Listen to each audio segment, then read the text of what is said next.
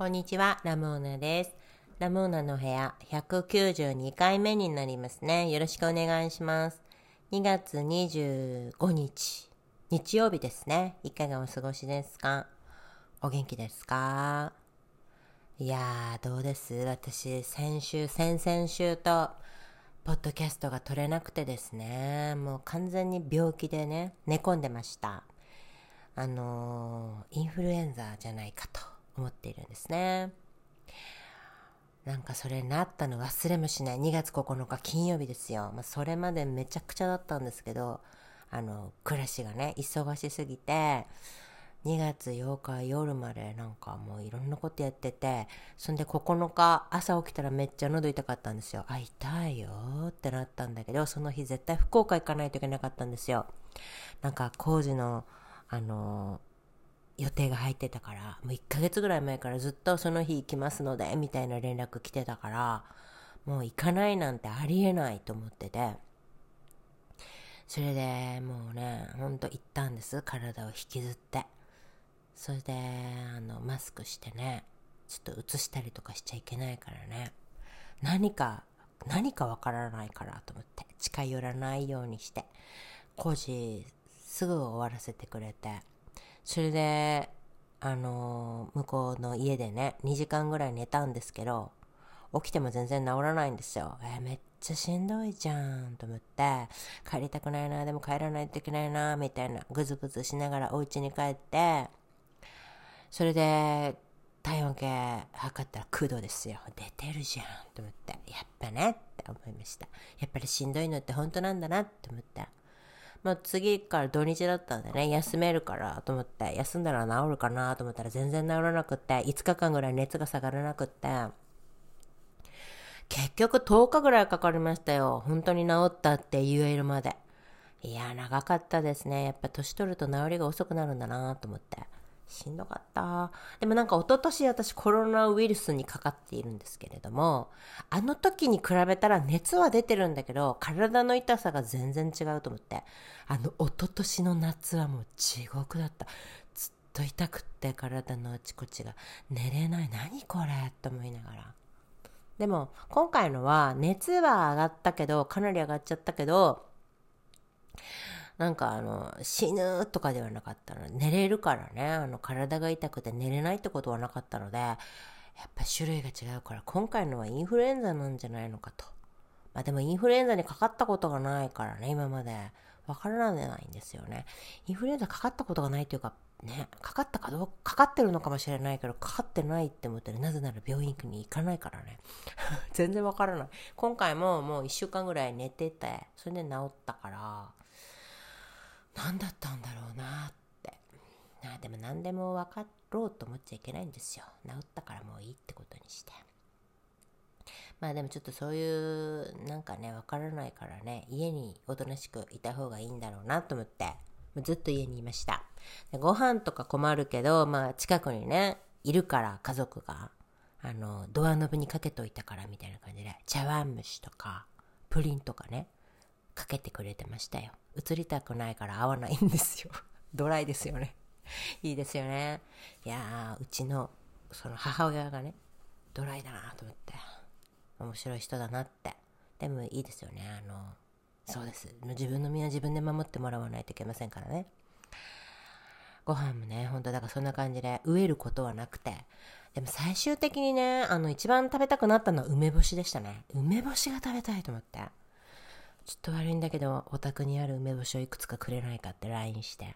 で、母親が何それ？って言いながら、なんか、ラップにくるんで、家の梅干しを入れといてくれましたね。なんか市販のものもいいんですけど、梅干しの辛さとか甘さに異常にこだわっちゃって、甘すぎるのは食べれないけど、しょっぱすぎるのも嫌だし、あの実家でよく出てくる、あれぐらいの梅干しがいいみたいな感じで、ちょっとお宅にある梅干しをよこしてくれないかって注文して。でも来たらやっぱり美味しかった。これこれ、この、この感じっていう、いい塩梅って思ってね。梅干しが食べたかったですね。最後食べたくなるのは梅干しなんだなって思いました。でも治ったんでね、よかったです。体力がぐんと落ちちゃったから、もともとない体力がさらに落ちちゃったから、最近結構筋トレを頑張ってますね。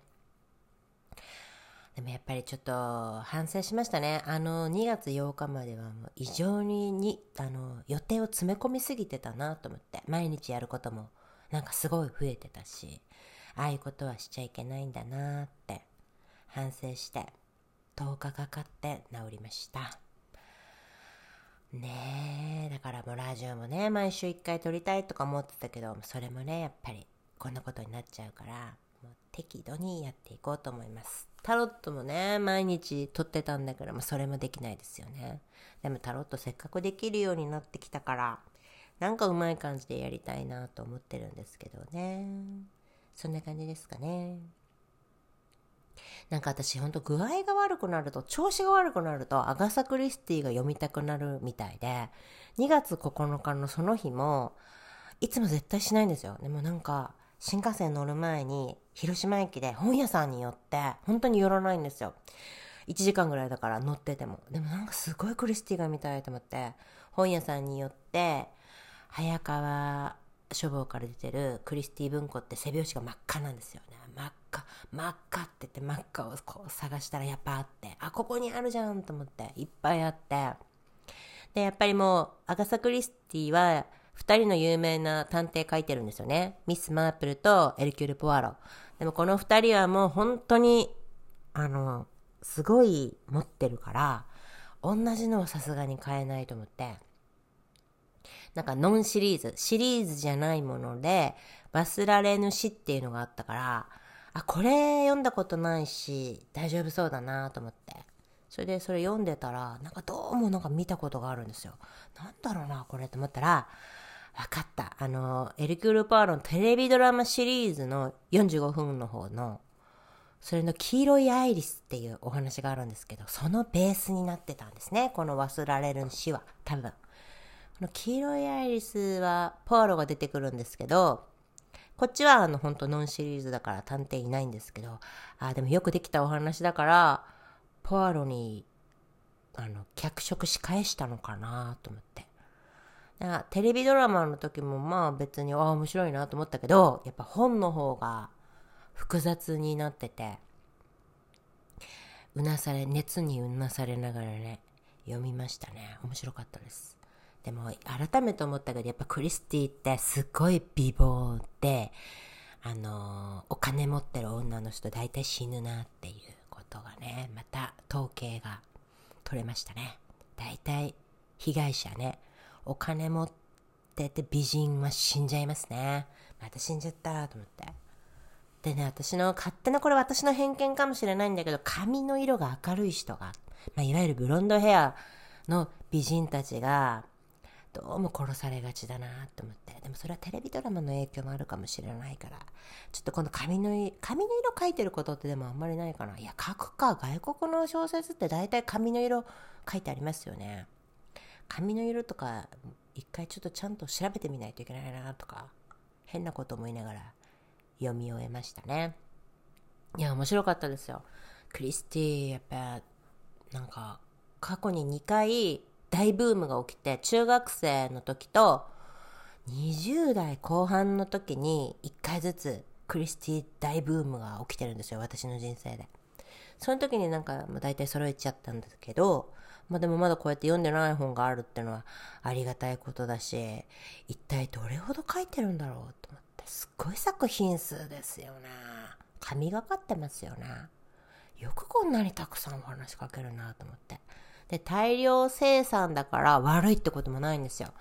今回忘られぬし読んでいても、やっぱりなんか、脇役の人たちのなんかね、脇役のすごい可愛い、でもそんなに賢くないみたいな証言者の女の人が出てくるんですけど、その人とかもなんか、さーっと書くんじゃなくて、仕草一つ一つがね、あ、こういう人いるなって、た、なんて言うんだろう、教養とかそういうものがなくったって、賢いとか、そういう描写のされる女の人だったんだけど、そういう人があの、通る仕草みたいなのが書いてあったりとか、セリフとかが、なんかやっぱりすごい観察眼の人だなと思って改めて思いました。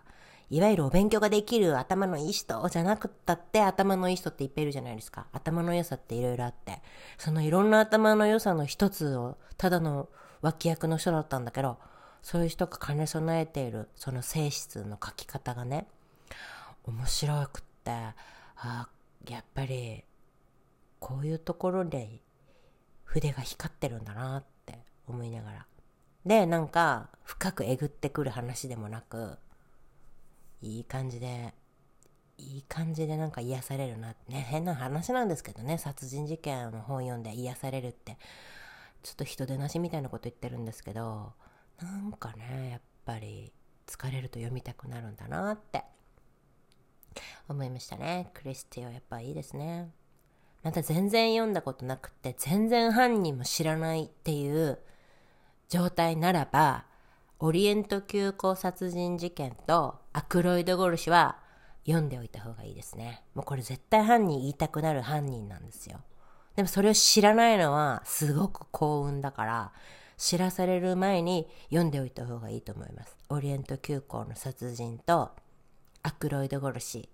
もう一個有名なのだとナイル殺人事件なんですけど、まあこれもうね、あの大体映画化されちゃってるから、もう何回ぐらい映画化された ?2 回はしてますよね。つい最近もされてましたよね。私なんだったっけあの、シェイクスピア俳優の人。ケネス・ブラナーだ。ケネス・ブラナーがポアロ役をやって、うん、なんか、結構ちゃんとよくできてた映画だったなとは思いますけどね。あんなんとかで犯人がね、わって驚く。やっぱクリスティって犯人わって驚くのが何個かあるんですけど、もう筆頭ですよね。オリエント急行とアクロイド・ウォルシもう一冊その犯人がわって思うやつだと、葬儀を終えてっていうお話もびっくりする。びっくりしましたね。はい。急にですけど、犯人知らないなら知らないうちに読んどいてほしいやつを言いました。以上ですかね。なんか病気の報告になっちゃって、なんだかななんですけどね。うん。やっぱりでもこう、体力がないくなるといろいろなこと考えちゃう、考えちゃいますよね。元気なうちにやっときたいこといっぱいあるなと思って。やっぱり旅行とかしといた方がいいなと思って。行きたいところがまだある。私にはまだ行きたくても行けてない場所があるんだとか思いながら、熱と戦ってましたね。シルクロードとかね。行ってないですからね。何年か前になんかこの番組、ラジオで言ったような気がするんですけどね。シルクロードに行きたいって言ってなかったかな言ったような気がするんですよね。そういうこととか思い出してました。以上です。すみません。なんだか今日はこんな話なんですけどね。まあ、元気になったよっていう報告でした。それでは、また来ますね。今日もここまで聞いてくださってありがとうございました。さようなら。